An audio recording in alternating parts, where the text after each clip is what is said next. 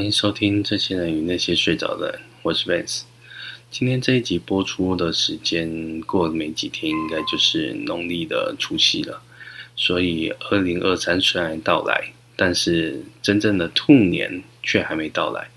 那每年的年末这个时候呢，其实呢，我觉得很重要，就是呃年终的盘点跟回顾。我觉得这个盘点跟回顾对于我们人生是非常非常重要的一件事情。记得我我在这个行业服务的过程呢，其实我一直觉得有一件事情是很重要很重要，就是我们的生命回顾这件事情。在服务的过程里面，常常看到很多的遗憾，很多的不舍，但透过生命回顾，其实可以疗愈，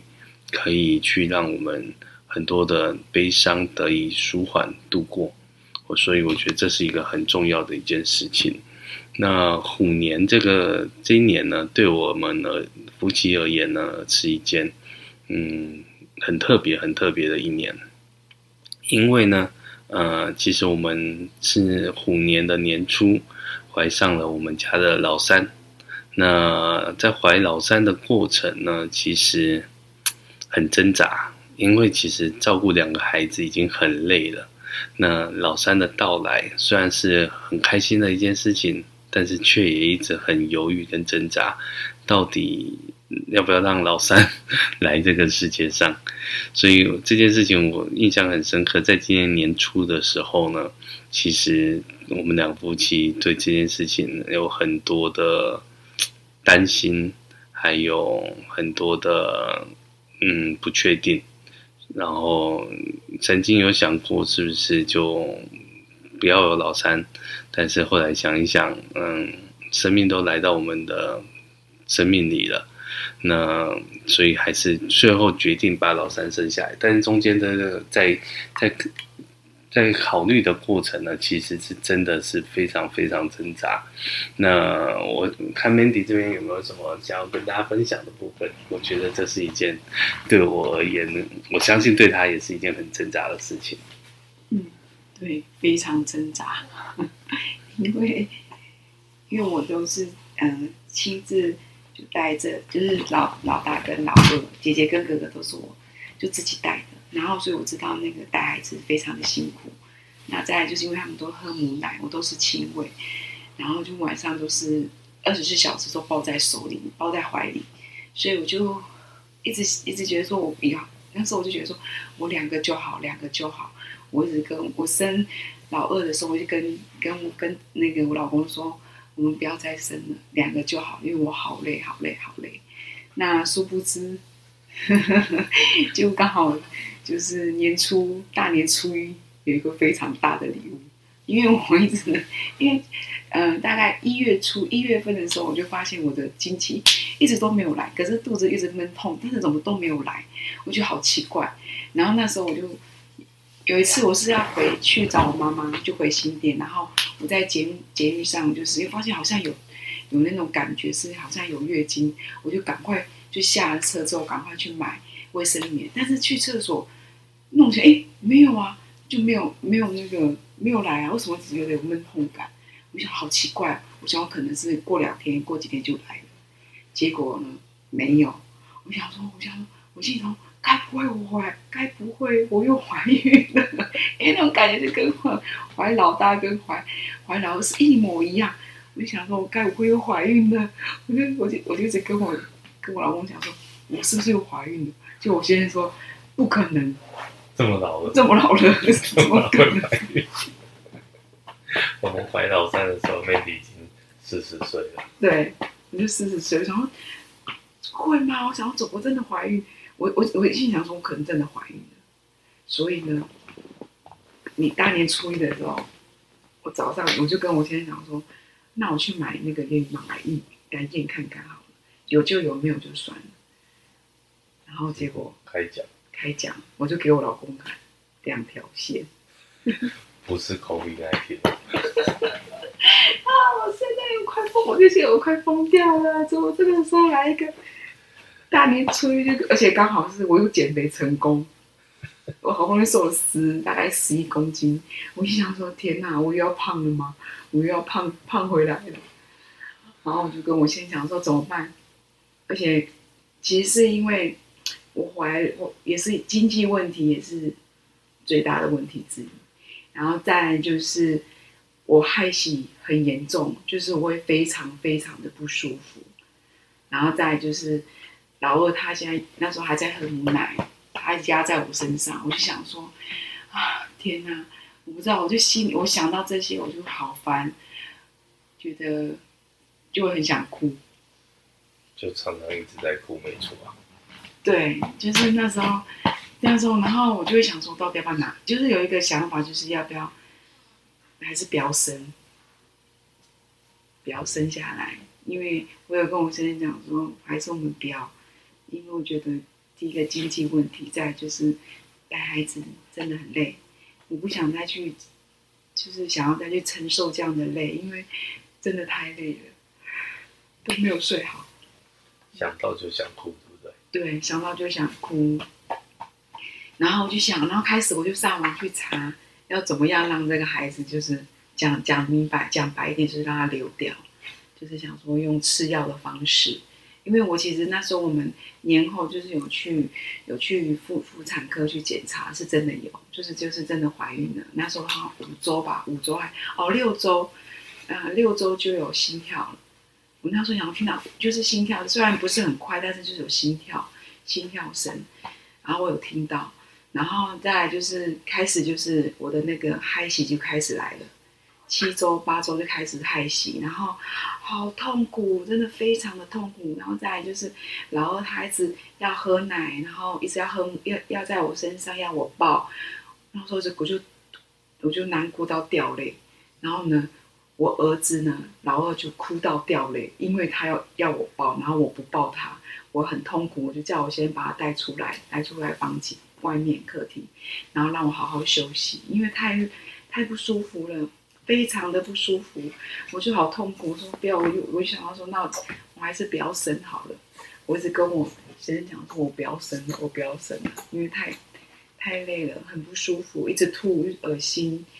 然后然后我就一直在找，我就想说要不要把它生下来，有上网找我要吃什么 RU 四八六啊，或者看我有什么副作用什么之类的，就这样，我都想到这里，我就是查这些。上网查这些非常辛苦的一个过程。Mandy 在害喜的过程呢，其实很特别哦。前两胎还三胎都一样，对，都一模一样。那都是这样很不舒服，但是有一个很奇妙的时间点，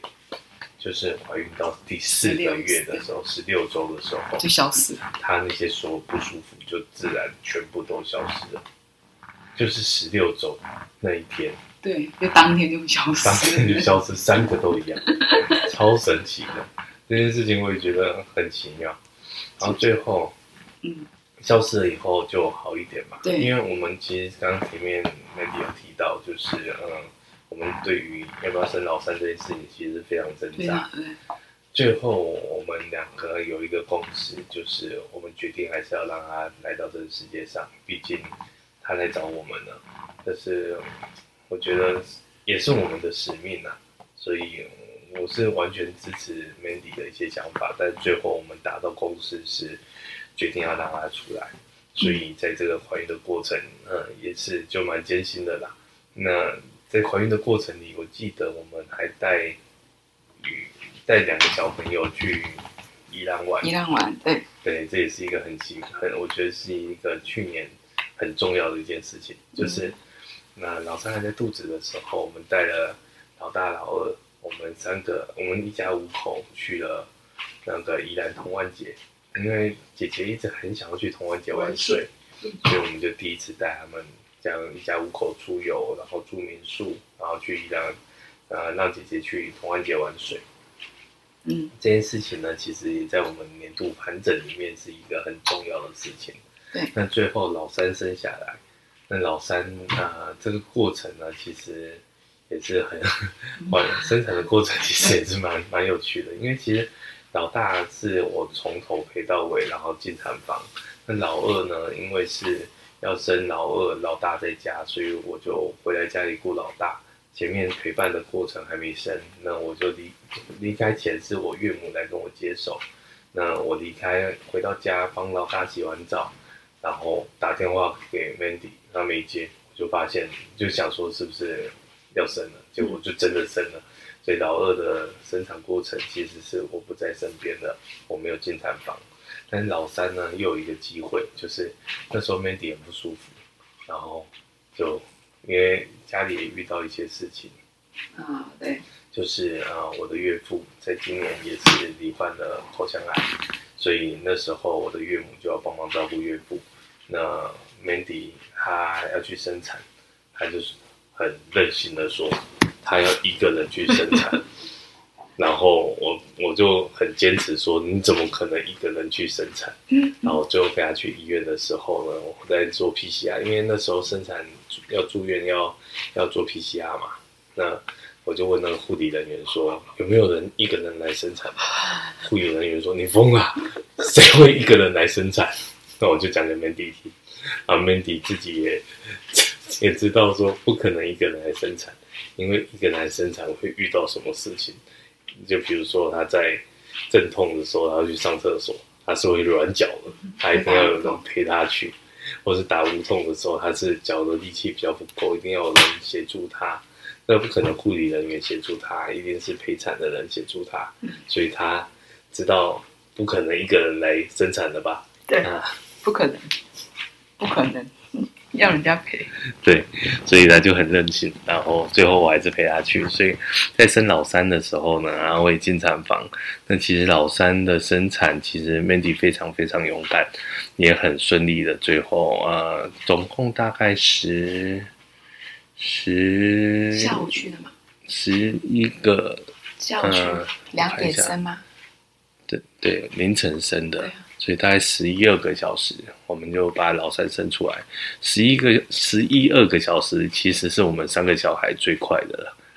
嗯嗯，对。老大最久，再是老二，再老三都有在进步，然后后后面没有了啦，就就这三个没有了，再再来我们就疯掉了。对，所以生完女我们的雨盛的时候呢，其实就很顺利的在呃。待产的凌晨，也其实也算隔一天，然后我们把它生生出来。对，所以周来周周老三的到来呢，其实对我们而言是今年很重要、很重要的一件大事。嗯，然后真的是整整一年，从年初到年年末到九月份的时候，把雨生生出来，那这是第一件对我们很重要的大事。刚刚也有提到呢，就是一些陆陆续续像，像像啊，我们家的姐姐，就大姐，她升中班，对我们而言也是一个很重要的大事。嗯、想起她要去上幼稚园的时候，其实我是觉得非常好笑。哦，对，她很开心，她她她还没有去之前。还没去的前一天，他很开心，就是要去，就是我就跟他说可以去认识新朋新同学啊，然后可以去玩，有溜滑梯什么的。其实他是抱着期待的心情去的。对，第一天好像没有哭，第一天没有哭，是第二天才哭。对，第一天呢，送去学校的时候，感觉他莫名其妙就就被推进去学校，然后回来家里好像也没哭，好像好像。回来家里没有哭，但是第二天早上要上课的时候，我就记得他说他不要去，嗯、他就开始了，就哭闹，打死都不想去学校，嗯、然后送到学校是那个半推半就把他拉去学校。那个我记得第二天我们是一起送去，对对对，所以我看到 Mandy，我们把他送去学校的时候，Mandy 看他哭成这样，眼泪眼汪汪。其实我印象还蛮深刻的一件事，被老师带进抱进去，被老师抓进去的。对，所以我相信，呃，有家里面有小朋友的这个父母呢，也都应该会经历这个很特别的过程。那我自己也蛮蛮感动的是，呃，他这件哭的事情没有持续很久，嗯，不用，好像没有一个礼拜，四四天吧，四五天，四天。还是五天就搞定了，然后就虽然这四五天每一天都会就是鬼打墙的轮回，早上哭着进去，下午课回来的时候开心要要死回来，但隔天早上又不想去学校，这个过程我觉得蛮有趣的。后就这样轮回了四天五天，那最后他就妥协了，然后就是就没有哭了，然后上课就比较愿意跟开心的去上课，直到现在他很喜欢去幼稚园上课，因为呃我们的老大很喜欢画画，所以我们有帮他安排那个才艺课在画画，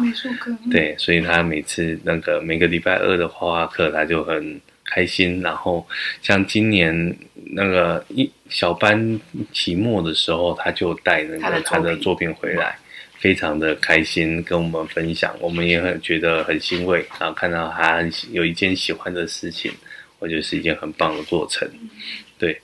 所以这是我们呃年终盘点的第一阶段。那我们还有在今年呢，还有一些事情想要跟大家分享，也是帮我们自己回顾一些生命中很重要的大事。我相信这些大事呢，回过头来听，呃，我相信几年后来听这件事情，一定也是一件很有趣的过程。所以呢，嗯、呃，跟大家分享，如果你愿意的话，你也可以去做自己的年终盘点这件事情。好，时间的关系，我们等一下还有第二阶段再跟大家分享更多的部分。那不要走开，马上回来，谢谢，拜拜。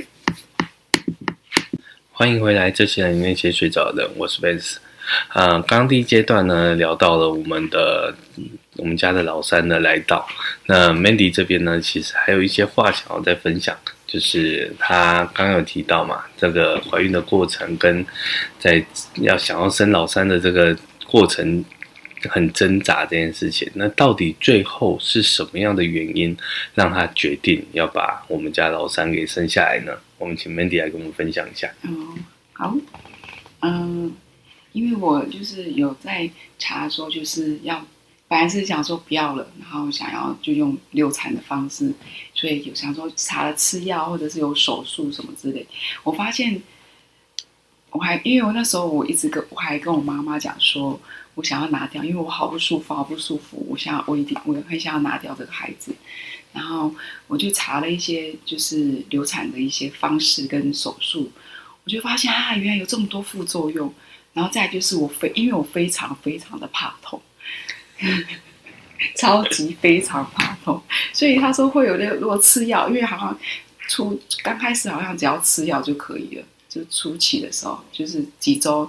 吃药就可以流掉。可是我发现啊，好会痛到不行。我就想说，啊，那那那那那那这样子的话，我是不是不要，还是把它生下来？我就一直挣扎说，啊，那这样子会很痛，然后又有副作用，会让我的子宫或者身体有些状况的话，我是不是再还要再考虑一下？然后就考虑，然后再是因为我我觉得它是一个生命，然后再然后。他可能，可能老三他想要当我们的孩子，我会这样想。然后，因为我觉得如果他他真的流掉的话，我会有那种很大的罪恶感。对，因为我觉得他是一个生命。我觉得他既然，而且我六周都听到他的心跳声了。因为通常，通常好像要七七周八周才会听到心跳声，我六周就听到，我就觉得。他很，我就想说，诶，他是不是真？他真的是不是要想要来当我们的孩子？然后我就一直考虑，想说，我我既然因为我是基督徒嘛，然后我觉得拿掉孩子是是不好的。然后再就是，他是一个生命，我也相信说，嗯，神他神他还知道我一定有那样子的体力跟精神可以带这三个孩子。所以我就想说，好，那我就给他生下来。我就觉得，那我把他生下来，我就觉得，我就想说，嗯，这个孩子他他一定是祝福，他会是我跟我先生的祝福，他会是这个家的祝福。所以我就跟着我，我就那时候我就我就跟我跟我老公讲说，那我们把他生下来好了。没错，其实这个是一个很挣扎的过程。那生下来以后呢，发现我们家老三呢，其实他的长相，他的整个五官呢，我听我第一次，因为其实我没有，因为我像我像我老二啊，我老我老二生下来变是那种肿肿的单眼皮，就单眼皮。我想说啊，这是我，这是我，当时我在想啊，这是我，就觉得他丑丑的，你知道吗？可是他现在很帅，很可爱。我现在我我老二现在越大越可爱，那老二老对，然后呢，我们老三就是他出生之后，就是小，就是他就是那个护士，大家生下来，然后护士抱给我之后，哎，我觉得他长得好，就是算是漂亮的可爱的孩子，我心想说，我就心里很开心。因为这样开心，就忘记了所有的辛苦。对对对对对对对对，他现在真的，我老三真的好可爱，好可爱。因为他很爱笑，他超爱笑，他现在都很会很爱笑。就是、对，我老三现在才四个月，但是只要逗他，叫他的名字，他就会对你笑。很可爱，我们都好喜欢他。只要看过他的每个朋友、嗯、长辈，都他说很漂，都说他很漂亮、很可爱，这就让我们比较欣慰一点。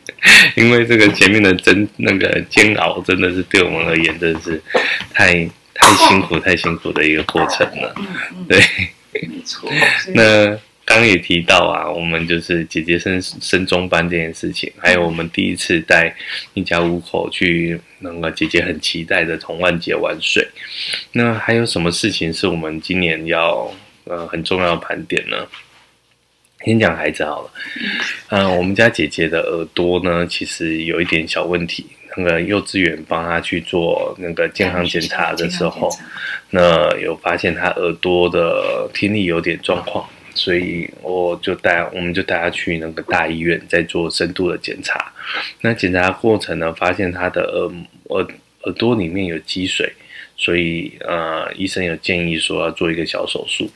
那姐姐今年才四岁。那他做这个手术的过程呢，其实因为妈妈在家里，Mandy 在家里顾老三、老大、老二、老三嘛，所以姐姐是我全程的陪他去检查，陪他去最后动手术的过程。其实对我而言呢，这也蛮揪心的，因为我自己本身我在很小很小的时候，其实我自己有一个印象，就是我有动过一个小手术，就是我的舌带过长，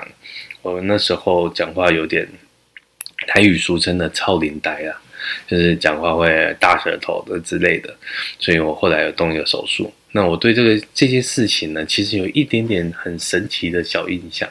就是我记得我有动这个手术，然后这个手术是那个护护理人员是拿一个氧气罩给我，然后我还记得那个味道是有点草莓的味道，然后我很快就昏倒。然后就动完手术就醒来这样子，但这个这个这个记忆呢，其实我有这样的记忆。草莓，因为这样草莓味道。对，我就不知道为什么，我就有这个记忆存在我的脑海里。然后我就想到我的女儿要即将也要去动一个小手术，也是一样，她要那个呼那个氧气罩，然后吸很快哦，不到十秒钟吧。姐姐很快就睡着，就睡不是催眠，那个麻醉就就睡着了，然后就进行手术。但是进行手术的过程呢，医生是说非常顺利，但最后呢，在在恢复室在等待的时候，呃，我就听到就是护理人员叫我的名字啊、叫那个我们姐姐名字的家属，那我就赶快跑去恢复室的门口嘛，还没进去恢复室，我就听到很大的哭声，我进去就发现我女儿哭到不行，然后。他就很难过，我就抱着他，他哭好久。然后那时候我心里也很酸酸的，我就一直抱着他，一直一直陪着他，鼓励他说：“姐姐很勇敢啊，没有事情啊，就就这样，我们等下就可以回家啦。”但他就是哭很久，然后哭到那种就是真的是很很难过那种那那种那种感觉。那不知道，我觉得这个这件事情对我而言呢，其实。我看到孩子这样子，我就心里就很酸，那种酸酸的感觉。所以后来我就赶快带他，他就恢复了一点。我赶快帮他换完衣服，可能就带他离开医院，刚回来。那目前的整整体状况都也还算顺利，所以就定期的回诊追踪。那希望他的耳朵未来就是听力是正常的状况。对这件事情呢，我觉得对我而言是一个很重要的一个过程。那除了除了姐姐的耳朵呢，其实我们家老三在出生的一个月左右，满月回到家里以后，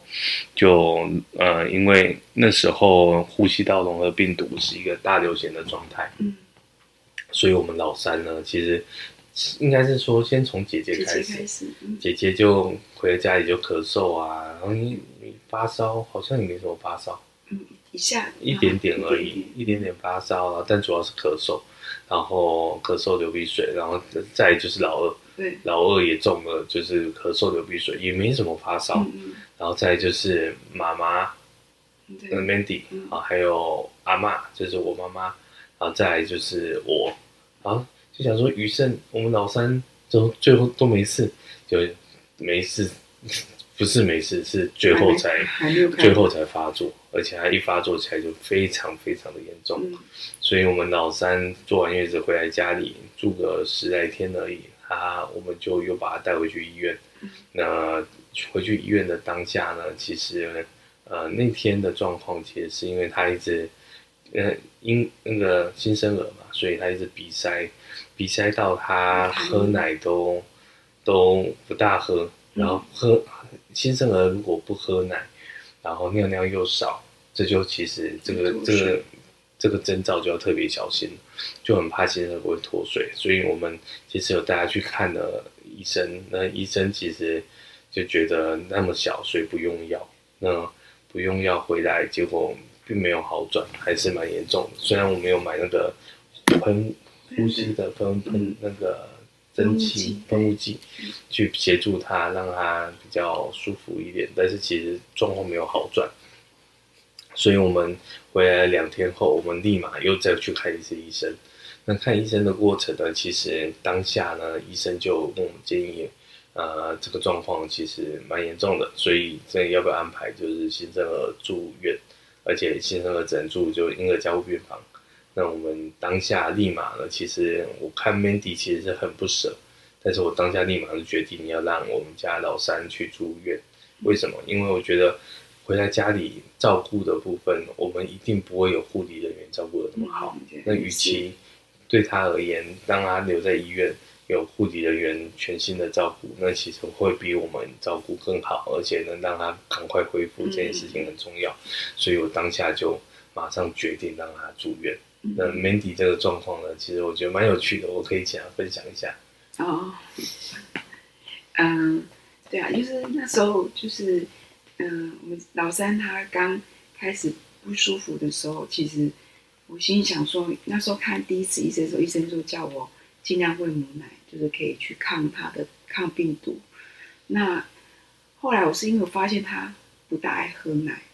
然后就是一直在昏睡，一直想要睡觉，我就觉得不太对劲，所以我就跟我先生说，我们一定要让他去看医生，所以隔天就带他去看医生。然后当下就是医生就是诊断说要让他先要让要还要住院的时候，其实我心里是难过的，我擦，就是我的眼泪在眼眶在打转，对，因为我他好小，他那么小，然后他还来才刚才一两个月而已，对，我心里我舍不得。就是他要去，他要住院这件事情，但是，但是后来就我先生就安慰我嘛，然后也跟我说，就是他在医院被医生跟护士照顾是是比较好的。我后来想想也对，因为他回到家里，我们家也没有什么可以让他，比如说让他的痰，因为他喉咙的痰音非常重，然后又鼻塞，所以我就想说，那就听我听我先生的话，就是让他。在就是住院，那我当时就心情就是会很难过，因为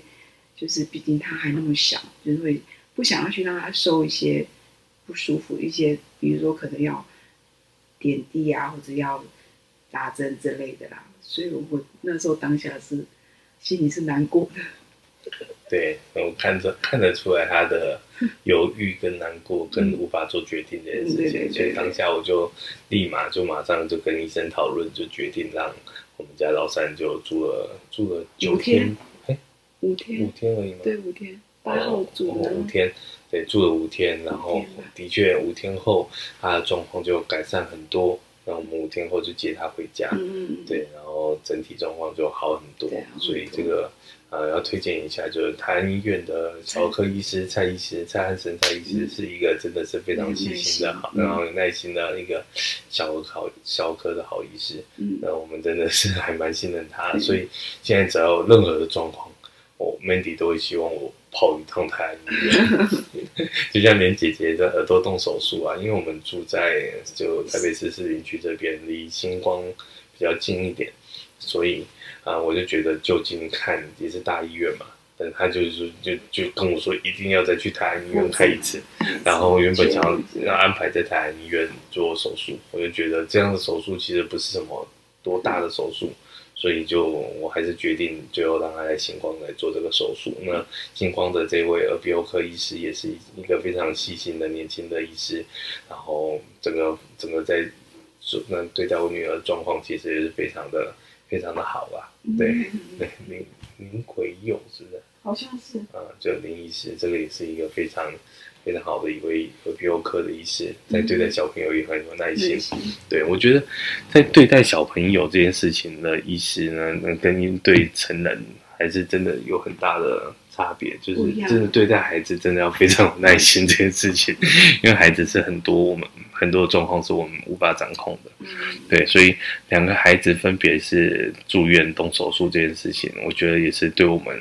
啊、呃，今年度是一个很。很重要的一件事情。再来就是呃，分享呃，在年终的时候吧，今年年终的时候，突然发现我岳父的身体出了点状况，所以去检查，那是罹患的口腔癌。对，还好他这个算二期。对，二期。二期，然后控制的状况都还不错，但是在面对家人生病的这件事情呢，其实也是一个非常。挣扎的一件事情，那我们留在第三阶段来分享这一块。那其实除了我岳父之外呢，最近呢，呃，我的妈妈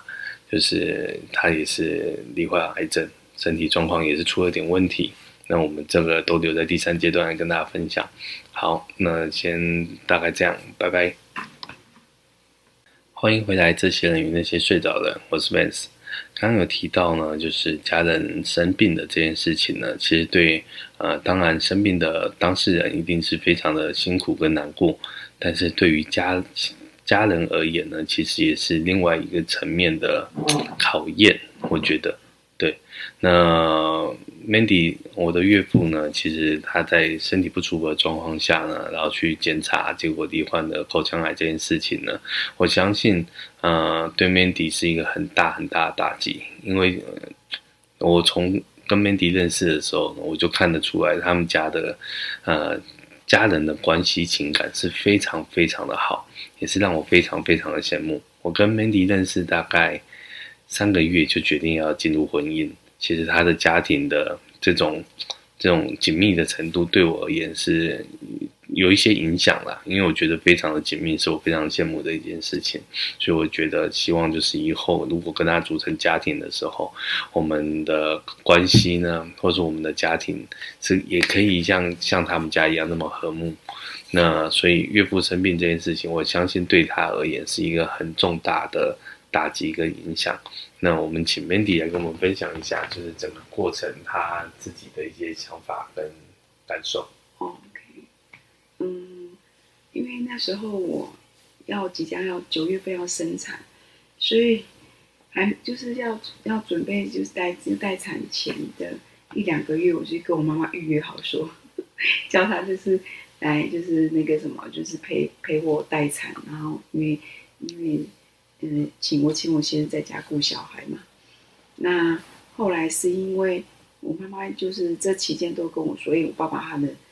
嗯，有时候他们会固定去，就是有去医院，然后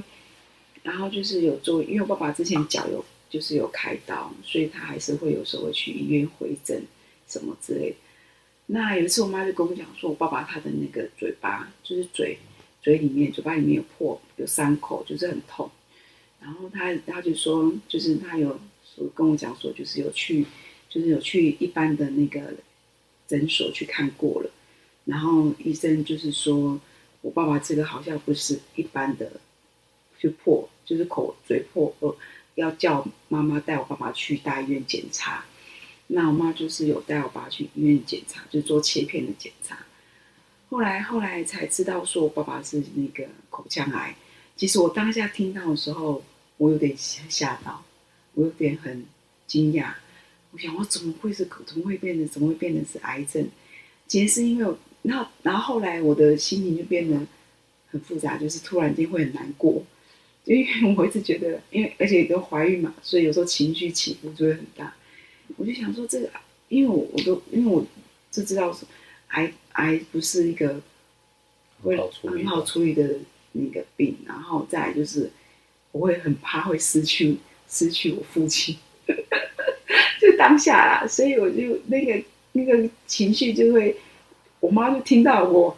哽咽，她就她就说叫我不要想那么多，因为那时候还没生。她说你不要你不要你不要想那么多，早知道她说我妈就跟我说早知道不要跟你讲，她怕我就是已经快生，已经在九月份就要生了，然后还要叫还听到这些，她会怕我会会情绪会会那个。所以他就说叫我不要难过什么的，然后其实当下是有，就是难过，就是害怕会失去我父亲，然后也不知道这个这个口腔癌，然后后续的治疗会怎么样，然后只知道说我就是爸爸，我爸爸要，爸就是要手术，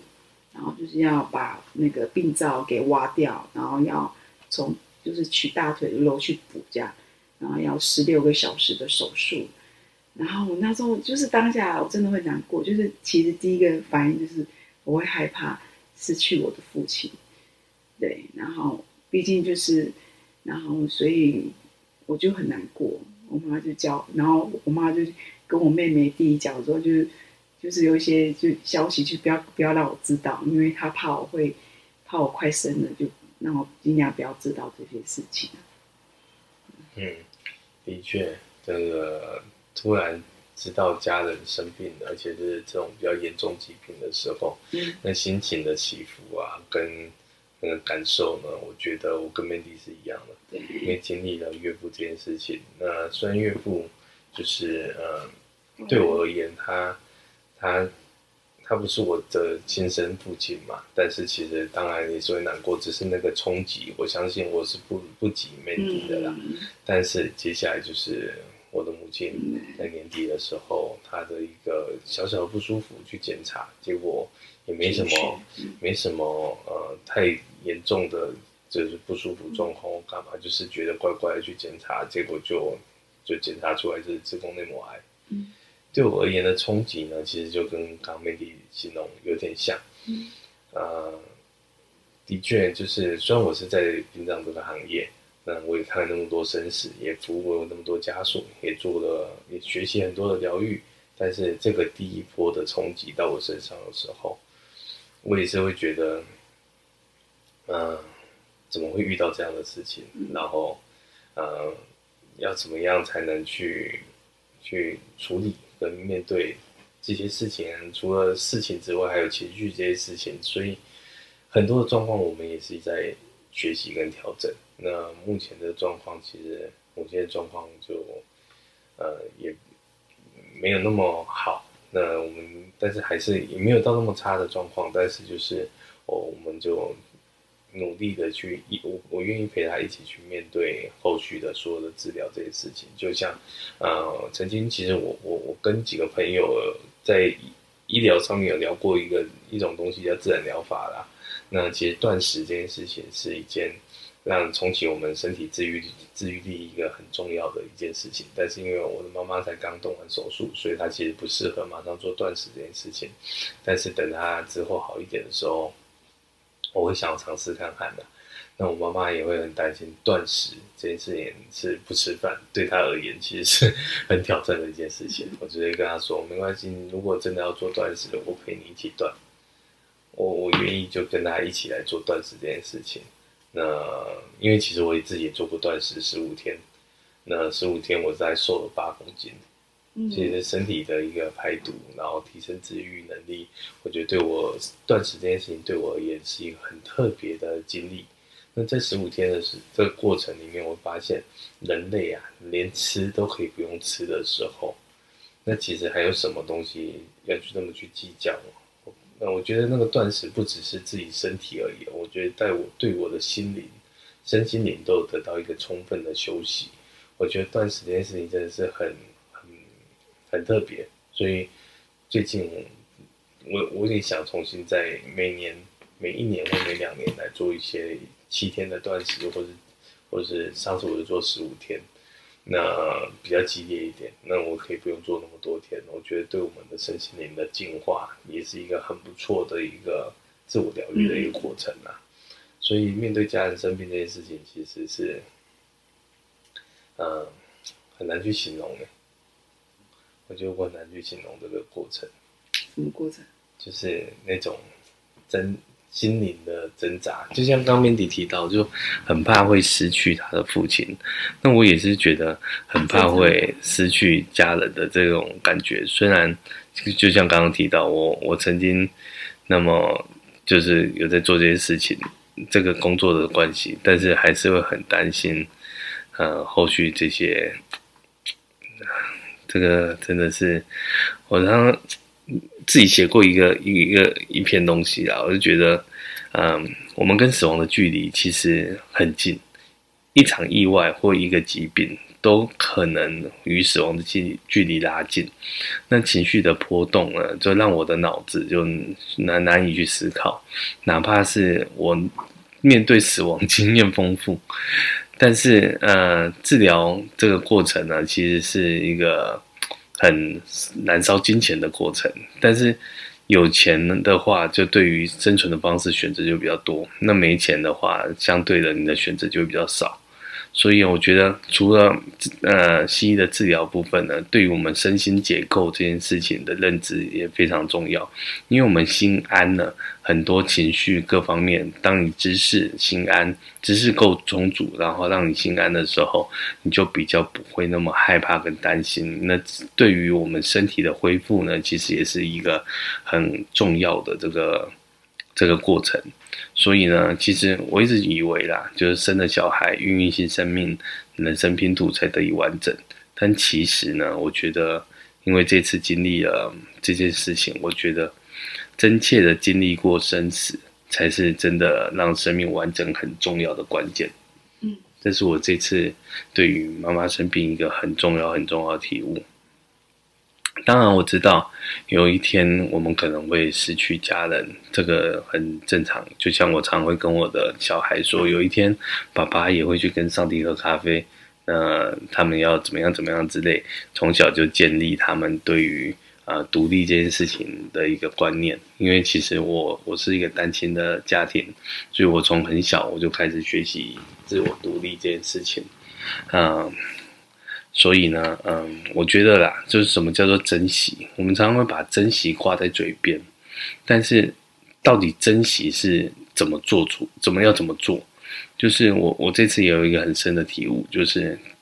你用心记住当下的感受，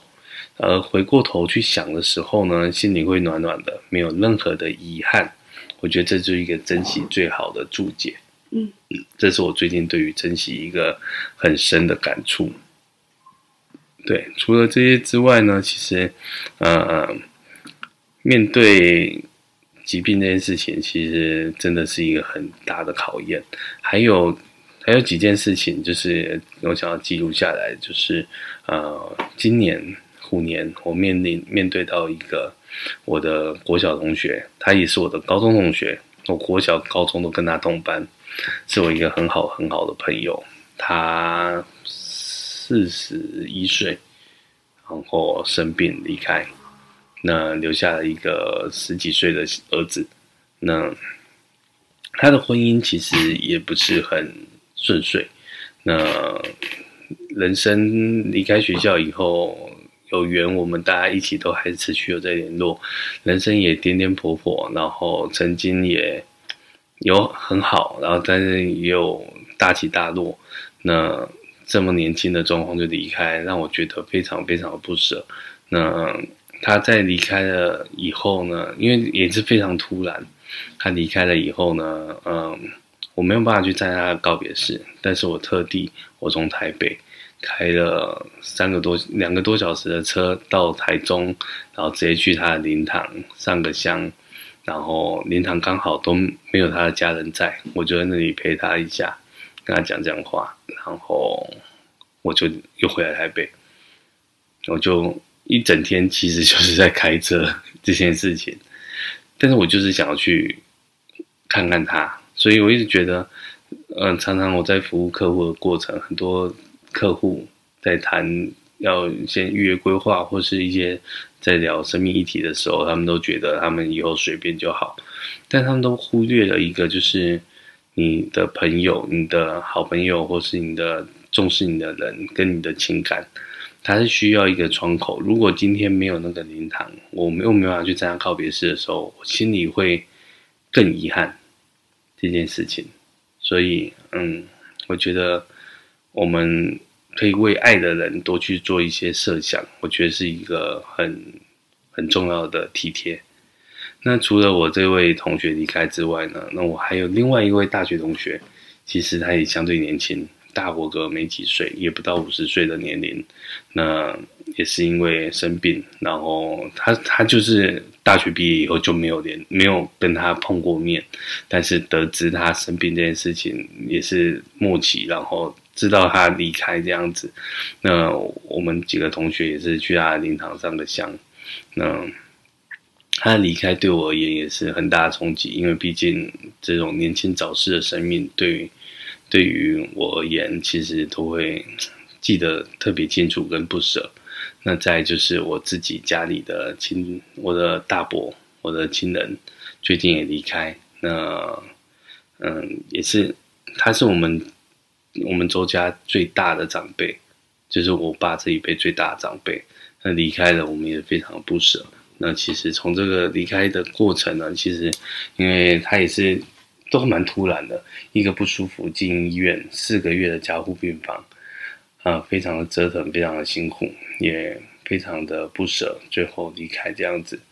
所以，不管是面临什么样的疾病或是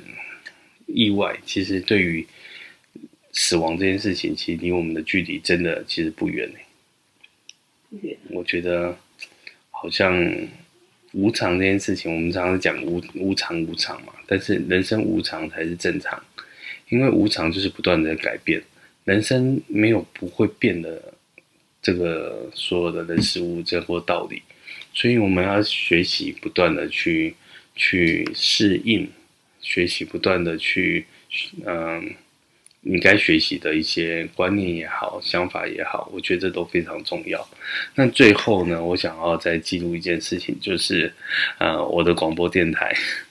我的节目，就是在今年的七月份也开播了。那这件事情其实是我想非常久的事情，最后让它实现。我觉得对我而言，也是我今年要盘点很重要的一件事情。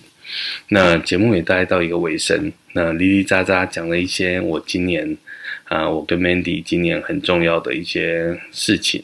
那今天这一集呢，其实就想跟大家分享这些事情。那也鼓励大家，每一个人，如果你愿意，我曾经有写日记的习惯呢，嗯，我也曾经留过很多的文字下来。那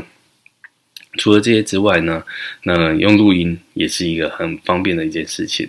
然后听众们如果有呃也认同我们留一些东西下来这件事情的话，诶，鼓励听众们，大家可以自己录个音，找一个你的你的。家人，或是你很重要的好朋友，大家聊一聊今年到底是哪些事情对我们是人生很重要的。相信如果每年有做这件事情，那未来回过头来听这这些，嗯，你曾经留下来的东西的时候，我觉得是非常非常有意义的。那甚至这些留下来的东西留给你爱的家人，我觉得是非常有意义的一件事情。那今天这集就是我们那夫妻生死对谈的年终盘点。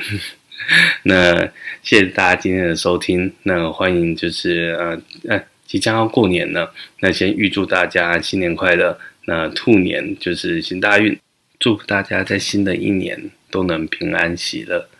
那下个礼拜请再准时继续收听我们这些人与那些睡着的人，我是妹子拜拜。